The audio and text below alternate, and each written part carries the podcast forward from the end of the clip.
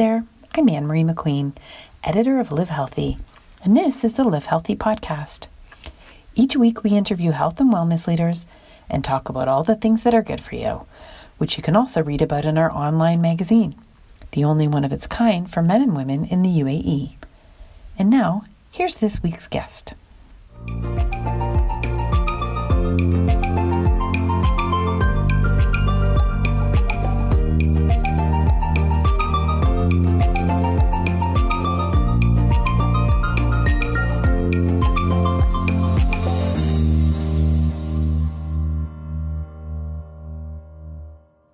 Okay, so I'm here with Scott Armstrong of Mentl.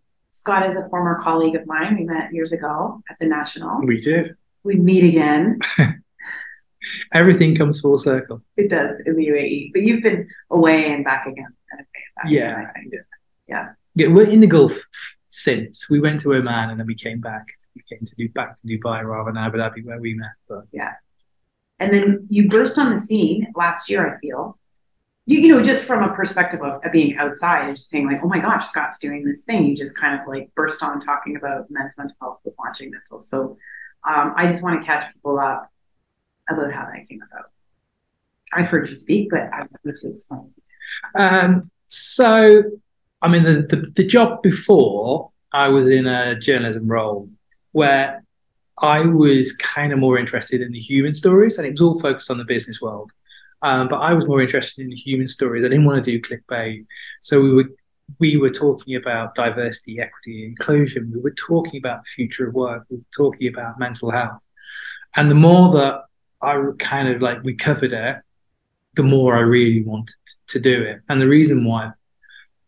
So the last sort of four years, I guess, my father died from a mental health breakdown about 4 years ago, and he was like a super strong, he's like the strongest guy I know, typical 1970s British dad who never talked about their feelings. We never had a conversation about his mental health, and then he had a breakdown, struggled with addiction to alcohol, and within 3 months he was gone.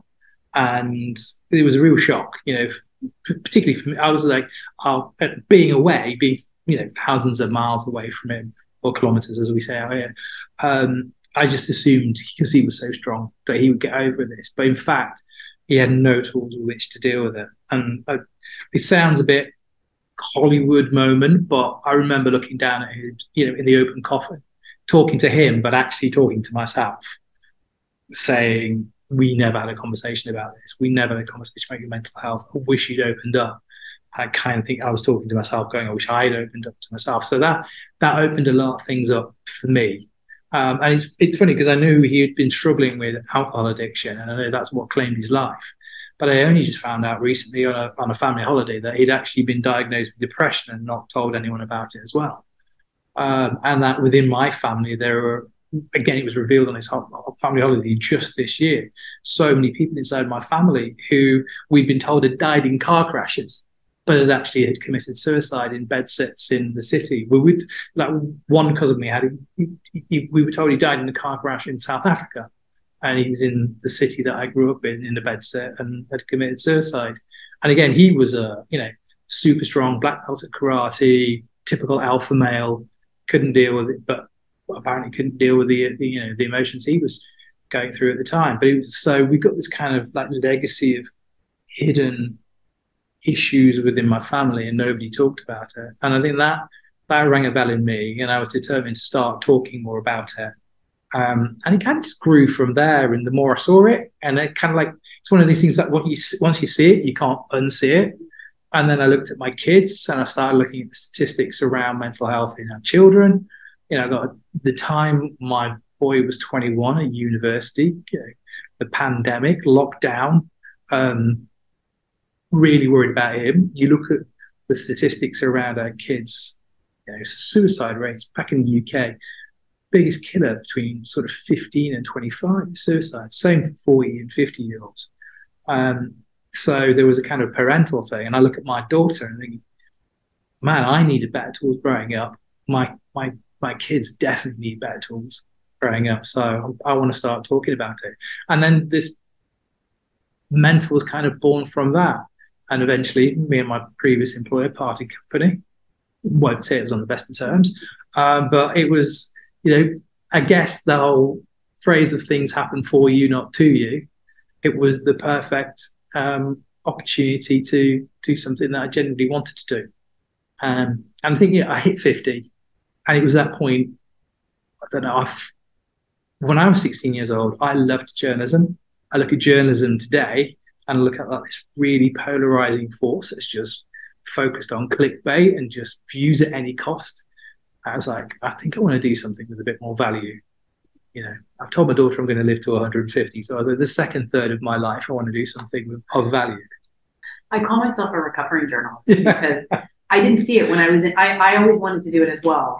And I lived and breathed it, and I loved telling stories, and I believed I was telling the truth and finding the truth. And I think I was in a lot of cases. Mm-hmm. But when you get older, you know, it's not a career that people age in. And I kind of see why, no matter where you are. Like, it just takes its toll on you. Yeah, it really does. Yeah. And it depends on what your values are as well. You're living to your values. And again, I was like you. I loved it. I lived and breathed it. To the point where, someone said this to me in the last sort of 4 years, and it was Rekha Basin, her name is, and she does a podcast as well, and she's been working with men about their mental health.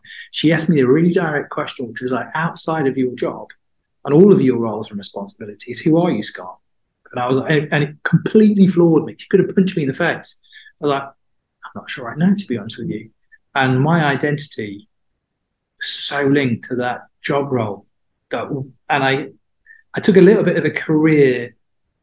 I stepped out of journalism to go into strategic communications, which is not, you know, okay, so it's crossing to the dark side, as we call it. So it's not that far a leap, but I was all at sea. Once I couldn't define myself by my job role, I had no idea who I was. I was in a really difficult space. I mean, ultimately, that kind of ripping up of the self-identity was a really healthy, really good thing to happen to me. And perhaps I wouldn't even have thought of launching my own business had that not happened to me 2 or 3 years ago. But at the time, it was a difficult thing to go through. Yeah, I've also parted ways with an employer and had that moment of reckoning. And so I completely understand what you're talking about. And two things with journalism. One is, there was a point deep into it where I did start to think, I'm talking to people who are doing things and professionally criticizing people who were doing things, but I'm not doing something.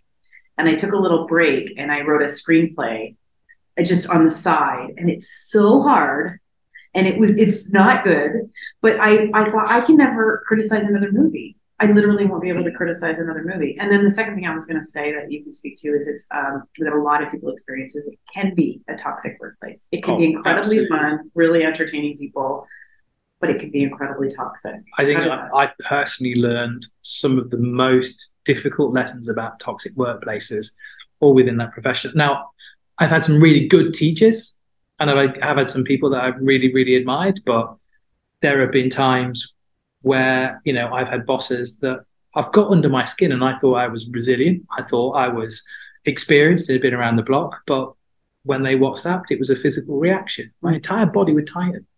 You know, it got to the point where, and I've said this a few times, but it got to the point where on a night time when I was trying to go to sleep, it felt like the boss was in the corner of the room glowering at me as I was trying to get to sleep. You know, and journalism is this. I mean, anyone who works in PR or strategic communications also kind of knows that incoming, because it could come at any point. You know, it's 11 o'clock, is it 12 o'clock, is it 2 o'clock in the morning? Which after a while is also tiring, particularly when you repair it. And I don't know whether if you're beginning to fall out of love, then you're not that, oh, amazing, another great story at 1 o'clock in the morning, which happened. But yeah, the toxicity levels in journalism are huge, huge. And it almost seems like this. I was having, in my last job, I really tried to focus hard on supporting younger members of the team coming through. And I remember having a conversation with one individual who shall remain nameless, but his attitude to the young kids coming through was, well, we were miserable, they should be miserable too. And I've come across that a lot in journalism. Yeah. You know, and it's like, no, yeah, but what? Because being miserable was character building, you know. So I think journalism's a bit, we're kind of lost in the whole. We're as polarized internally as we are the picture we present to the world as well. You know, it's not good for us. Yeah, and it bothers me because that's what people end up reading, is the information that's born out of that atmosphere. And like you said, the clickbait and the polarization, we're contributing to the problem, or we were contributing to the problem. And so, and it's very difficult inside of that structure to do it any other way. Well, I faced so often when I was trying to talk about, you know, the future of work. I was constantly being questioned, like, why are we writing about this? Or mental health. Why is mental health on our homepage? Because I, as the then editor-in-chief, felt it was important. And actually, I think being human's going to win us a different audience, perhaps a more engaged audience. Maybe not an audience of 15 million people that click for 3 seconds, but I want to have a conversation. I want to build a different relationship with the audience. I want to have a human conversation with them. But that almost every day was a fight about trying to do, because, and to be fair, I don't even think it's their fault. I think it's just as an industry, that's the only way we know how to do stuff. And we haven't, digital caught us by surprise. And now we're getting into this era where human beings are really impacted by what they see 24/7. And I don't think they know how to wean themselves off of this old fashioned way of doing things. But then that's management in general, right, across any number of industries. You do learn as you get longer into your career that there's no place that has it all figured out. No, like that. No, absolutely not. I someone said that to me the other day. Every place is screwed up, and I was like, yeah, that's true. And if you could wrap your, because when I was younger, I used to think, oh, if I went to work there, it would be so amazing. Mm-hmm. And, what I'm hearing from even the top places is, nope, just as confused and just a bunch of humans. I think journalism is an interesting one, because to rise in journalism, you have to be good at a process. So to start with, you're a good journalist. You're a good reporter. You can get the story, so you know what makes a story. And then they stick you on the news desk or the features desk, and then you have to get good at the process of putting together a product. But nobody ever teaches you how to manage the emotions of being a leader. Mm-hmm. How to inspire a team below you. All you can rely on sometimes is like, well, I've got this hierarchical position.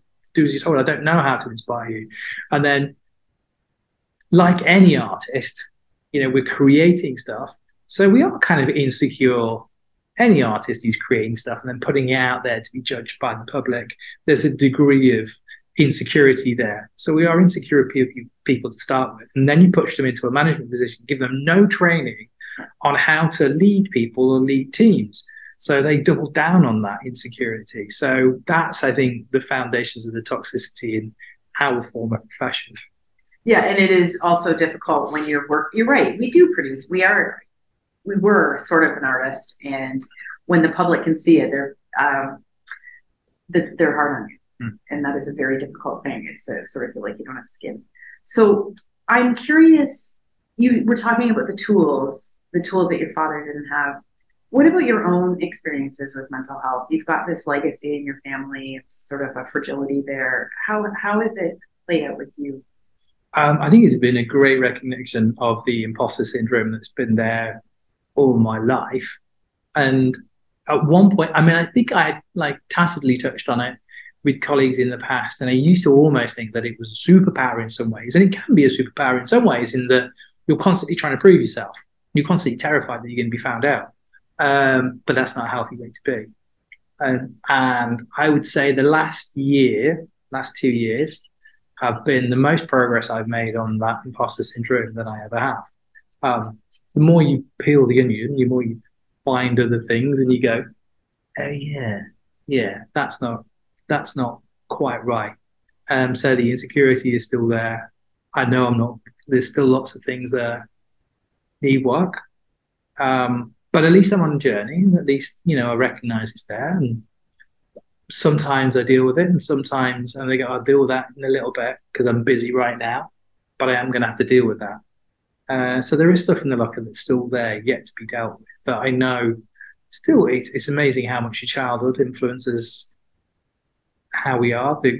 I used to think I was a confident person, and actually I'm not. I'm sort of a deeply, deeply insecure person that is very good at putting on a mask and playing on a face to the world. Whereas behind it, confrontation, hate it, standing up for yourself, believing in yourself. I've done plenty of stuff in my career that I should be proud of, but it's like somebody else has done it because I can't own it, because it's like, okay. So yeah, I'm on a journey with that one, which is, I know, is a phrase that lots of people use.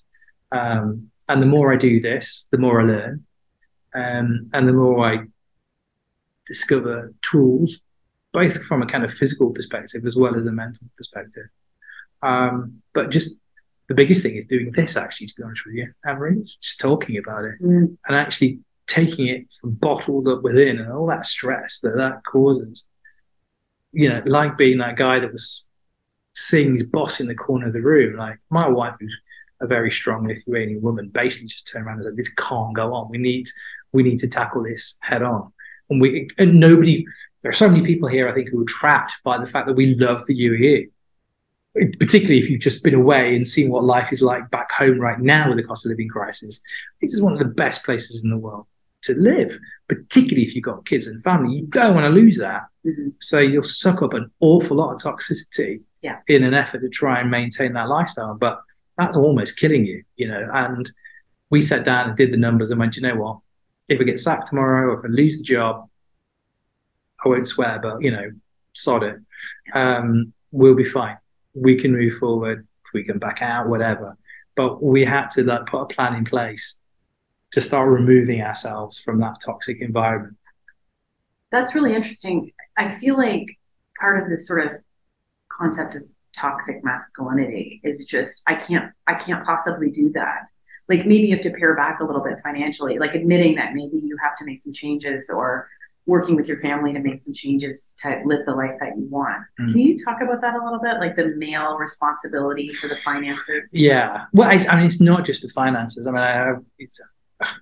If you think about the roles and responsibilities, like, if you're a guy that's my age and either in the mid 40s, and you're in senior management, and too often it's a guy in a senior management position, not a woman. I think we'd be in a much better place if the ratio was flipped on its head, frankly.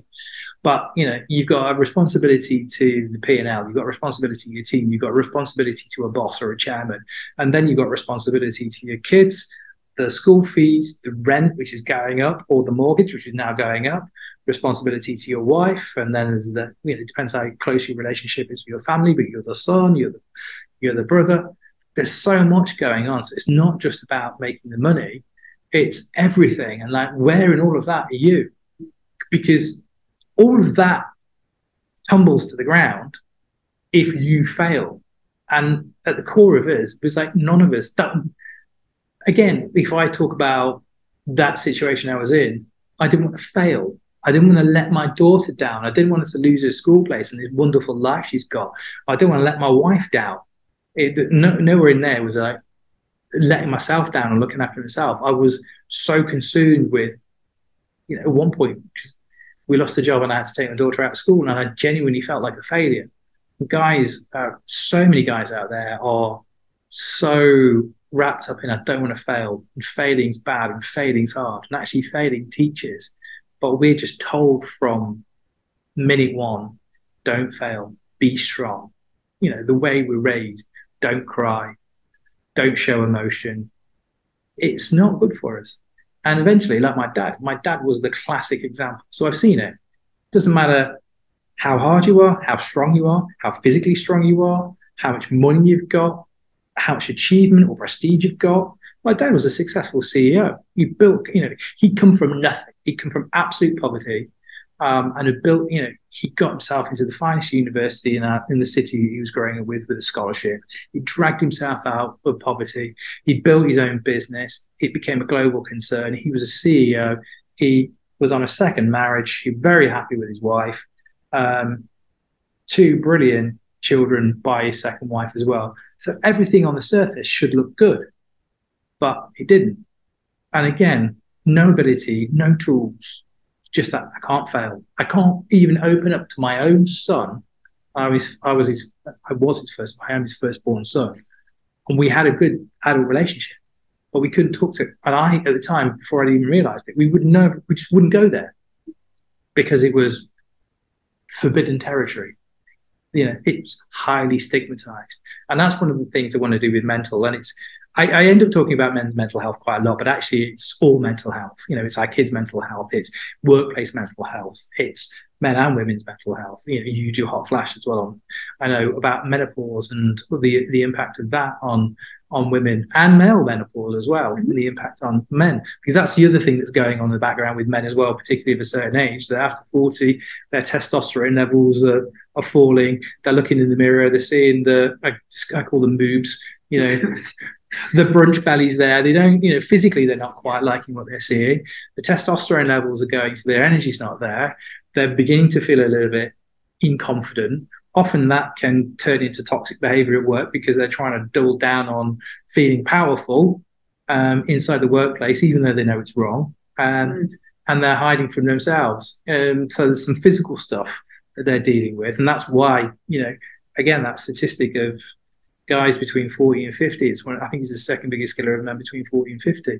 It's a terribly turbulent time.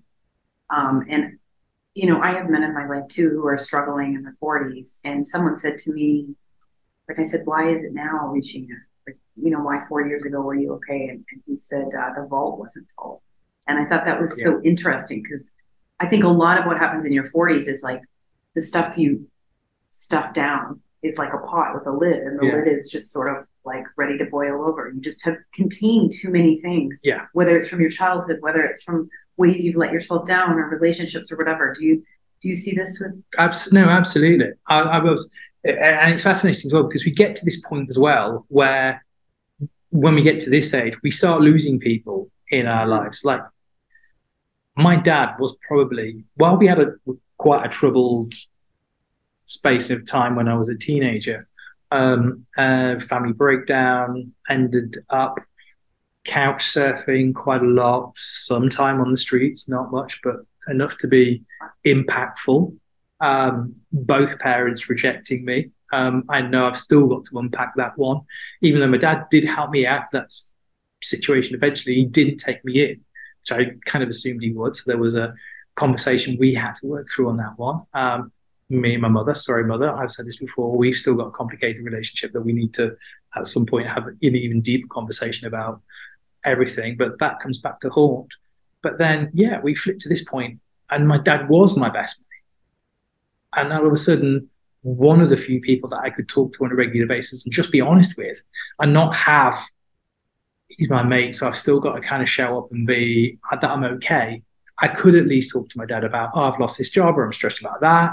And all of a sudden that's taken away. We've got guys as well who just end up really, really lonely, because I know, motherhood is a tough job. Increasingly these days, it's great that dads want to show up, but then also what happens to dads in that position is they then get removed from their social scene. Before was often they might be in the five-side football team, or they might be going out playing golf, or they might be, the Friday night drinks with the lads. All of a sudden that's removed from them. So they become isolated and become quite lonely. So they kind of like, that can be really damaging to them as well. And that's, you both got to lean in together into the kids, but equally you do need to build in some you time wherever you can. Otherwise you just lose yourself. I know so many guys who are vice presidents, who are, at the top of their profession. We did a men's retreat with Mentl not so long ago, and every single one of them was like, I feel like I've lost myself. I don't know who I am anymore because of all the responsibilities. Yeah. And come back to that question. Once you remove all of those roles and responsibilities, who are you? That's a difficult question to ask, but it's a really valuable question to ask. I mean, we grew up with this notion of a midlife crisis and the man, like, getting a convertible? That's what it was in North America, getting a convertible and leaving his wife for a younger woman. Basically just walking away from his life, though. Yeah. Now, it was caricature, but now that I think about it, just hitting a place where they don't have any idea who they are and they just leave and start something new, rather than like this idea that men want younger women. I think it was much more about what you're talking about. I think, no, genuinely, I would agree with you. And actually, when we look at the statistics, the guys that walk away and buy the car and the, you know, the younger woman, in some respects, they're almost, and now this is going to probably come out the wrong way, the lucky ones. Because we look last year, 700,000 people committed suicide last year. 77% of them were men. And we kill ourselves rather than deal with this. My dad killed himself through alcohol. You know, while it might not have been suicide, could not break himself out of that cycle. And so many guys suffer in silence. He was suffering with depression in silence. It's astonishing that we cannot open up. We really do. Like so many women I know, they at least have that emotional support structure with their friends where they can be open with their friends and actually talk about how they're feeling and the things that are bothering them. Whereas we don't. We put up, again, we keep the mask firmly on when we really need to take the mask off and actually open up and realize that we're not a failure. And we're not the only ones feeling this way, because everyone's feeling this way. Everyone. The statistics are like 1 in 4 globally, 1 in 3 people here in the UAE struggling with their mental health. And there was a survey by McKinsey just last year, which talked about 66% of the people they surveyed. It was a massive survey across UAE, Saudi Arabia, Qatar, and Kuwait. 66% of people were suffering with their mental health. So that's the majority. That's more than not. Yeah. You know, that's 2/3. Yeah. And not just to focus on the guys, but the guys find themselves in this place where they're very isolated. They don't know how to talk about it. So then they're isolated. And that isolation leads to loneliness. We know actually that the feeling of loneliness, I love my statistics and all that sort of thing, but the US Surgeon General recently came out and talked about loneliness as a public health crisis. It's as bad for us physically as smoking 15 cigarettes a day. So we're smoking 15 cigarettes a day, and our bodies are beginning to go through those changes. And rather than buy the car, and rather than buy the, you know, go and have the affair or the younger woman, so many guys this day, suicide rises every year. 700,000 people last year killed themselves, and 70%, more than 3/4 of them were men. I read also that a really high percentage of men are in therapy, because people always say talk to someone to get help, but I think a high percentage of people who committed suicide, men who committed suicide, were in therapy or had spoken to someone, which was really interesting to me. Well, therapy is not an easy. Therapy is so tough for anyone. Yeah. Like I've done 4 years of therapy. It's god awful getting into it, yeah. Right? And you don't want to do it, and you cancel, and you want to stop, and you get mad that you're. But I think for men, it's just a lot harder. I don't know. I just think you're already not talking to your friends, and you're already not skilled at talking about your feelings. You're already often not talking to yourself. Okay, I mean, interesting. You know, you're not talking to yourself. You're not checking with yourself. You're not. You're the last person you want to admit to that you're a failure, even though you're also. Same time, your self-language is awful. Again, coming back to toxic masculinity, the aggressive language that we sometimes use to the external world, it's 10 times worse in the internal world. You know, the things I call myself and have called myself over the years, I wouldn't call even those most toxic of bosses that, you know, I've had falling outs with. So we've got guys really need to get better at the language they use, like being kind to themselves. And actually celebrating their wins, and also going easy on themselves when things don't go right. Because nothing is ever going to go right all the time. You know, you might have an extended period where you get lucky and you get the promotion after promotion after promotion, but at some point that's going to stop. It can't go on. Guys just can't talk to themselves. Going back to me talking to my dad, you know, looking at my dad's body, and I'm talking to. He's gone. He's not there. I'm actually talking to myself, and it's beginning to realise that we need to listen to that voice inside and say, "What's it saying?" I don't think a lot of people even realise that there is a voice. There's like the true them. I know for me, this was like phenomenal, right? It's like, oh, that's That's an other. I don't know what that is. I before I knew any of this, I used to joke that I wanted to write a book called The Two U's. And then I started learning all about it, that, you know, many of us have this internalized, really angry voice, but just, is that, would you say one of the first steps is just like, starting? Yeah, absolutely. I mean, and I had a really fascinating conversation with a guy called Mark Colburn. He was a British Paralympian, and he got to work with a guy called Steve Peters, who wrote a book called The Chimp Paradox. And that was all about performance. But Professor Steve Peters talks about the chimp inside, which is the emotional voice in our head that just wants what it wants all the time, and often will make really bad decisions because it just wants to be. And then there's the human computer, the logical side. And it's Steve Peters used to talk to Mark and say, "Give your chimp a name." And he went on to win gold, you know, at the Paralympics, broke his own world record in the Paralympics while he won gold. So the guy knows what he's talking about, and his chimp's called Dave. And he talks to it often. Yeah. He's given it a name. He knows what it looks like. He has a picture of it, and he talks to it often, right, and just wants to reassure Dave that he's safe and actually that things are all right. But how many of us even recognize that there's that duality going on? You know, it's Dave, or my version of Dave, that's telling me that I'm a loser, that's telling me that I'm a failure, that's telling me that I can't tell anybody because I'm going to be judged because of stigma in society. It's telling me that I can't open up to my wife about what's going on in me because she's going to think I'm a loser. You know, Dave doesn't always have our best interests at heart. You know, so it's actually recognizing that that self-language is, pretty, and I've been there. I've learned this myself.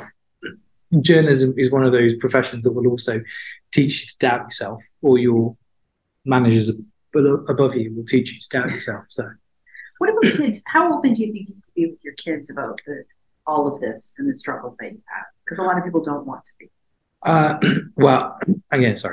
When I looked at the statistics around the suicide levels for my boys, I've got a 16-year-old boy and I've got 21. He's now 22. And then I've got a 7-year-old girl who's growing up. My 22-year-old, occasionally, he won't admit it, does follow the work I'm doing. He knows why I launched this business. We've actually sat down and had conversations, and we still need to go through that process of getting better at having that conversation. But I've tried to be as open and honest with him about what's happened in my life and how it's impacted me. I want my podcast with the mental space that we do, I want them to be a record for my children to go, okay, so if dad can talk about it, then I can talk about it. And if dad's struggling, and for my kids, my daughter's got a mug that says my dad's my hero, and I hope I am, but at the same time, she needs to know that I'm not all right all the time. And my boy, Carolus, and my boy, Alfie, need to know that I struggle at times. And that's okay, I think I wrote this the other day to them, which was like loads of guys out there, I have been occasionally rubbish. I've made plenty of mistakes, but I've also probably more times been brilliant in my own ways. But I can't own them, or haven't owned them until now. And we need to start going, okay, so we just focus on the rubbish bits. We focus on the things that we got wrong. The only person I know who's right all the time is my wife. That's it. Do you think that there's a lot of discussion now about apologizing to your kids when you mess up? Do you think that you think that's something that you should do? And does that help you as a parent deal with some of your feelings about it? Because you're not going to always do it right? No, absolutely not. I do apologize to my kids, and I have apologized. And your 7-year-old as well? Yeah. Story for earlier today. When I've snapped, or if I've thought that they've lost something or done something, and then it turns out that he didn't, then I actually do think it's important to apologise, and I wouldn't say that I've consciously thought it through, but I think it is actually really important for them to go, okay, so dad can be wrong. Again, we can be wrong, and it's not the end of the world. So I do. Not as probably as much as I should. Again, well, you don't want to be apologizing. No, but okay. So this retreat that you did, I'm curious because this I guess, problem I see of male friendship and how to get closer and have more intimacy in those relationships. When you did the retreat, you did it up in Rock. What did you come away with there? Do you have any tips for men on how to foster this? What was great about that day was that there were such a good group of guys who all came with like an open attitude. So the way we put it on was we had plenty of physical stuff in there. So fire and ice, steam baths, and so saunas and ice baths, which physical is great. And what happens in, you know, our physical health has a massive impact on our mental health and vice versa. But then we had meditation. We did meditation on paddle boards, you know, and all the guys were lying on the paddle boards. We tied them up on the ocean doing vinyasa and doing some meditation, which I think all the guys afterwards are like going, this is the furthest I've been away from my mobile phone in so long. My mobile phone is on shore. And, you know, that first 3 minutes of letting go. Yeah. Okay. So yeah, whoever needs will just come up with all these reasons for me to have it with you. Yeah. It's crazy. But then we did this thing called the cacao ceremony, which was basically just it was a men's circle, and we said, right, okay, let's talk about one thing that I'm grateful for and one thing you're struggling with. And the thing I took away from it most of all was that you know, there are so many shared experiences where we're all kind of struggling because life's hard right now. I mean, life's hard work right now. Even in an amazing place like the UAE and Dubai, there was a study recently that showed that we were the third hardest working country in the world. I can't remember what the second one was, but I still struggle to believe that Bhutan is actually working harder than we are here. Come on, no, I get Bhutan. Have you? I feel like they're not. Apparently, they're working harder than we are. Really? But they're happy. They're very happy. But we are, you know, we've got an always-on culture. And we're one of the hardest working countries in the world. Now, there's lots of brilliant stuff here, and particularly security and safety, particularly if you're a parent, and it's fantastic. And I have no desire to go back to the UK. Sorry, UK, but no, not right now. So that's all good, but we're just working really, really hard. We're just flat out.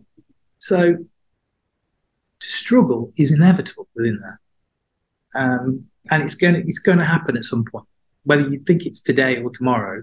You know, I always talk about that 1 in 3 thing, and I'll sit in a room and go, right, 1 in 3. So which of us is it? You know, and actually in this room, it'd be 1 in 3. It'd be the third person over there that maybe hasn't struggled because both me and you have. Yeah. And again, go back to the fact that we're in the majority. And that men's circle was just really, really good for them all to see. It's not just me. I'm not alone. And I think that was the thing that almost there was like a phrase that kicked off all of this mental mission in my head as well. I think I really need to do that. And Dr. Salira Freedy from the Lighthouse Arabia wrote a column for the previous title I used to work for, who shall remain nameless. And basically she talked about how it's not so easy for people to stand up for bosses here because all the implications on your life. They don't really want to stay. Yeah. And you blow up your life if you stand up. And that really spoke to the situation that I'd found myself in a couple of times. So I wrote a post on LinkedIn, which is like, if you're struggling with this, you are not alone. And then I talked about, you know, the physical feeling when WhatsApp went off and thinking the boss was in the corner of the room. It was a very open share. And it was the first time I'd really actually even shared anything like that publicly. And my inbox just blew up. So many managers, so many people in executive positions, lots of guys in there going, I thought it was just me. I thought it was just me. And that's when I guess I started thinking, right, this is important. This really is important. And it's not just my personal experience and my journey, but I'm hoping that 30 years as a storyteller, maybe there's a way that we can use those skills to actually start amplifying that you're not alone. It's tough. One thing I've known, I've never been married, I've had lots of relationships, but I guess maybe wanting to be in a position to want to get married and watching a lot of people get married. One thing I've marveled at is the way it's fine to bash men.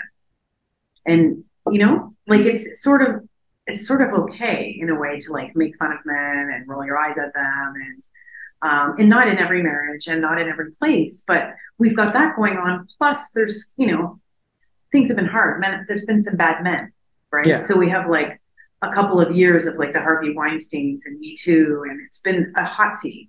And so I'm wondering on those two sides, do those contribute to it? This sort of, you know, it's like, do you know what I'm talking about? I think we're in a, like, it's almost like in the business world as well. We're in a period of disruption. Things are changing. You know, society is evolving all the time. And some people will feel that it's gone too far in one direction. We look at the, you know, the extreme left is now as vocal and as possibly as poisonous as the extreme right. You know, where is the conversation, the debate? As a father of a daughter, you know, I think we're not where we need to be. We look at gender equality and gender equity, and the sad fact is it won't be achieved in my daughter's lifetime. And I look at her and go, but she's already smarter and brighter than I am. Why should she have any less of a, you know, opportunity just because of a chromosome? And for every step forward we make, we went on a staycation recently where we took time out to go and watch the Women's World Cup final with my daughter, because it's like, what a celebration of just amazing talent. And then the end of it, that I'm not going to swear, but that, no, I'm not sure. I don't know what the right word is for him. But, you know, we've got the Spanish idiot. Let's just call him an idiot, who then goes and tarnishes the whole thing and just shows how far we still need to go. And I was shocked. Maintains it was fine. And maintains, and again, is now... He believes it, actually. Well, and possibly, you know, doubles down on that. Well... So yeah, it's a while since Harvey Weinstein, and it's a while since Me Too, but it's a reminder that that's still very, very prevalent there, and we've still got work to do on that. And at the same time, there are guys within that generation of that time frame. I think if you look at my son's generation, you look at the Gen Zs and the Gen Alphas that come after them, I'm sure it's still there, but the conversations I have with my boy, he would feel exactly the same as I do right now about that reaction and how unacceptable that is. Whereas, again, when we talk about the security, the insecurity of guys of a certain age that can't open up to their own feeling, or that are struggling, and then are being told on social media by polarized social media groups, oh, but this is just not you, this is woke. That's not woke. That's you know, yeah, it was unwanted. Whether we say it's assault or not assault, it was certainly unwanted, and it was unprofessional, and it was unwarranted. It was not appropriate, and the fact is that he can't remain. We've just seen the same thing with it was despicable back in the UK, where we've had this big row about a footballer called Mason Greenwood, who there was all sorts of videos posted about his treatment of his partner. Manchester United, one of the biggest clubs in the world, tied themselves up in knots about how they could bring him back, because he was charged with all sorts of, and then the charges were withdrawn. As they often are. As they often are. That doesn't mean he's been necessarily cleared by the lawyers. But again, this whole idea. And then we've got Twitter, and we've got social media, or X. You know, we've got this vocal group of very, very insecure guys who pile on. And it's like, I think the first step we could do is just turn off all social media. Yeah. That wouldn't be a bad start. And then everyone could start working on themselves rather than worrying about what anybody else thought. It's very trying when you're working on social media too, because as many of us are, as part of our job. And it's amazing because I'll get like so drawn into it. And I went to New York this summer, and I was like, look at this. Look at everyone just out here in the real world. No one's fighting. It's just lovely here in the U.S. I had expected to land and have, you know, things on fire and people yelling at each other in the streets. And it's not gotten to that point yet. I do worry about the drip feed effect of it all, though, you know, because our kids live on it. You know, and it's difficult as a parent just to work like, where is the balance right? Mm-hmm. But again, if you think about, we've gone through emotional plateaus to get to the point where we're now consuming all of this information. And we went through a point where we were consuming all of this information. And now I've removed notifications. I've turned notifications off. And I've even, you know, I've taken Facebook off my phone just so it's not there. There are certain things, you know, LinkedIn and Instagram, where we try and use from a professional platform to get the message out there. But, you know, I need to make a real effort with me as a 50-year-old not to overdo it. And also not to be, I mean, the reason why I turned the Facebook feed off, because everything I saw on it was just so snarky and so nasty. Yeah. And you're taking all that in to yourself. All the time. But these are kids and they're soaking up. We struggle with it as adults that haven't grown up with this all the time. We, you know, it was email first, and then it was the internet, and then, you know, we've had plateaus where we've had time to kind of get accustomed to all of this information. And then as adults, we've looked at it and gone, this isn't good. This is bringing you down. Yeah. But our kids are growing up and they're swimming in this. Yeah, that's the sea they swim in all the time. So that's what worries me about our kids. It's like, and how they haven't got the emotional tools yet to go, that's true, that's not true.